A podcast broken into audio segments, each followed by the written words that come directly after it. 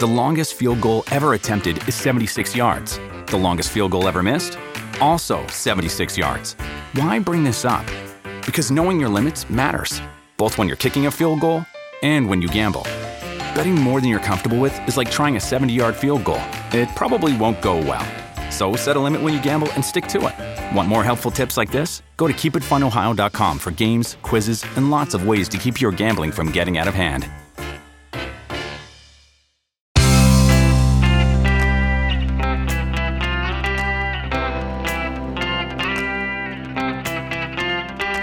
Changing your life one story at a time. This is the Chicken Soup for the Soul podcast with editor in chief, Amy Newmark.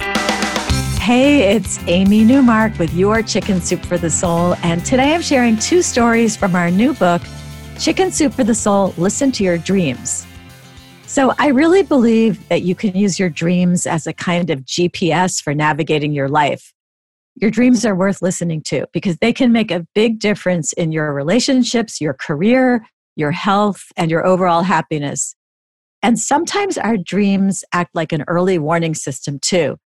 Maybe they're not really warning us, but because we've dreamed about a potential accident or natural disaster in advance, we're prepared for it when it actually happens. And that's what happened to Debbie Sistare. She worked nights and before she went to bed each morning, she watched the news and she checked the weather.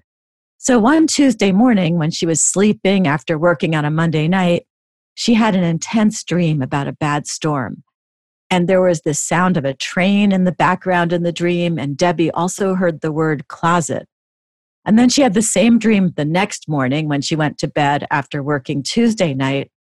And this time she remembered more. This time there was a terrible storm. There were high winds and heavy rain, and the sound of a train, and a voice in her head saying, Safe in your closet.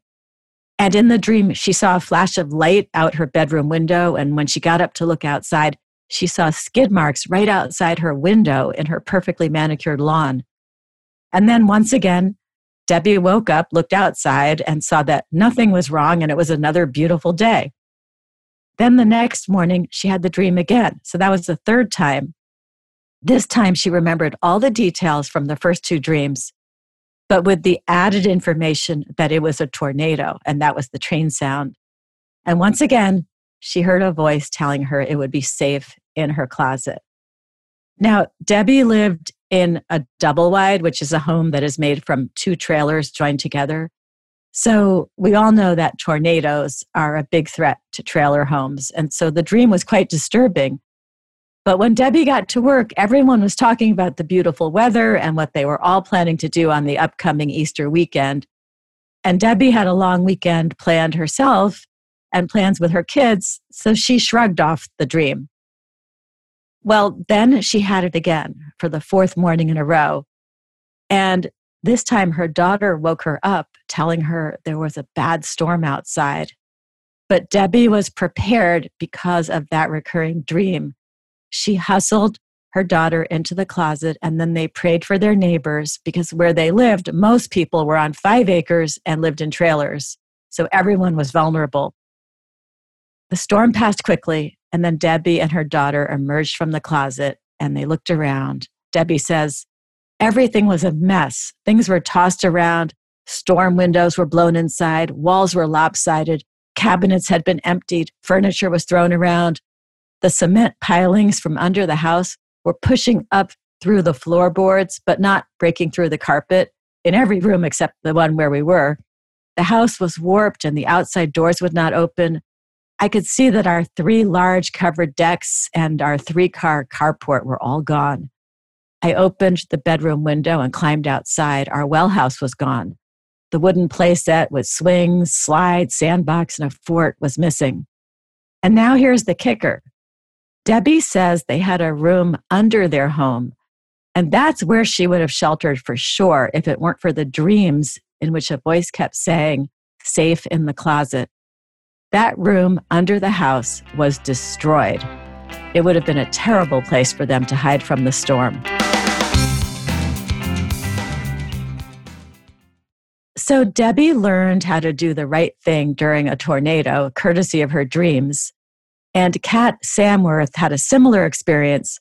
Her father was diagnosed with an incurable lung disease, but he was ignoring it and leading his normal life. Occasionally, he seemed short of breath, but for a year, everything went on as usual, and Kat really didn't do anything differently with regards to visiting him. Then she was shocked when they were standing side by side at her father in law's funeral, and her dad said to her, I'm next. She just pretended not to hear him. But a few months later, she heard him violently coughing. Her ability to totally deny his situation was beginning to erode, but not enough. One day, her father shocked her when he said, I want to talk about my demise. But then she dismissed that too, saying something upbeat about how he was doing great. She just didn't want to go there, even though he was trying to. Her mother told her too that things were getting worse. Kat says, I found ways to push it away. I busied myself with chores. I floated through life in a numb state, and I avoided visiting him. I frequently drove past my parents' house in my travels around town. As I passed by, I'd think to myself, I really should stop in and visit dad. But a stronger force often convinced me to wait until another day. On occasion, teetering with indecision, I'd park across the street and sit in my car, my belly sick with dread. I'd ask myself, Do I have the courage to face him today? I would quickly come up with excuses to put off the visit and find myself driving away. That was a lot of denial, right?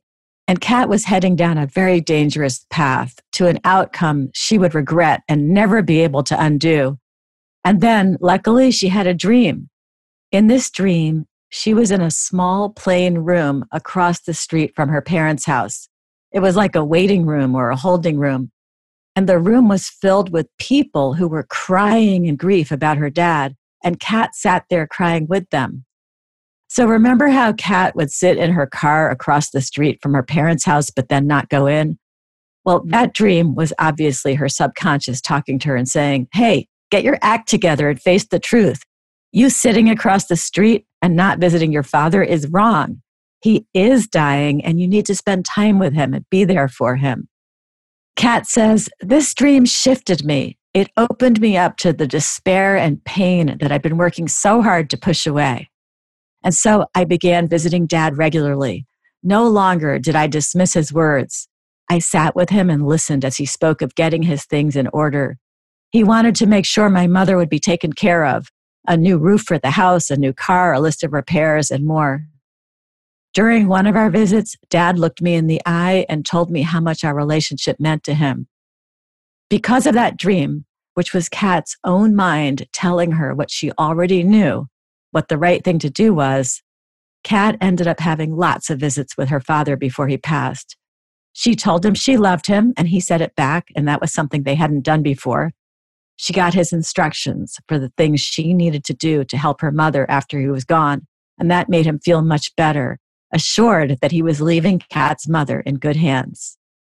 So that's why our new book is called Chicken Soup for the Soul Listen to Your Dreams, because your dreams are a very powerful tool for navigating your life, resolving issues, working through emotions, and just staying on your path to your own happiness.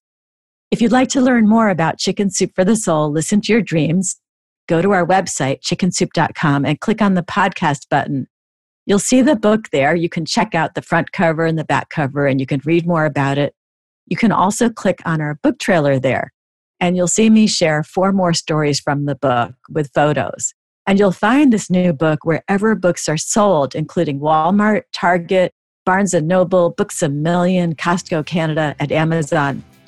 Come back next time to hear a couple of really fun stories from our new book about how age is just a number. I'm going to share two stories from two ladies who found love later in life. One, a woman who finally found her soulmate in middle age, and another from a widow who found her new husband through online dating in her late 80s.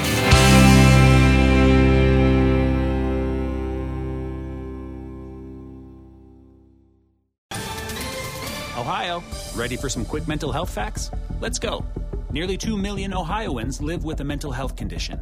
In the US, more than 50% of people will be diagnosed with a mental illness in their lifetime. Depression is a leading cause of disability worldwide. So, why are some of us still stigmatizing people living with a mental health condition when we know all of this? Let's listen to the facts and beat the stigma. Ohio, challenge what you know about mental health at beatthestigma.org.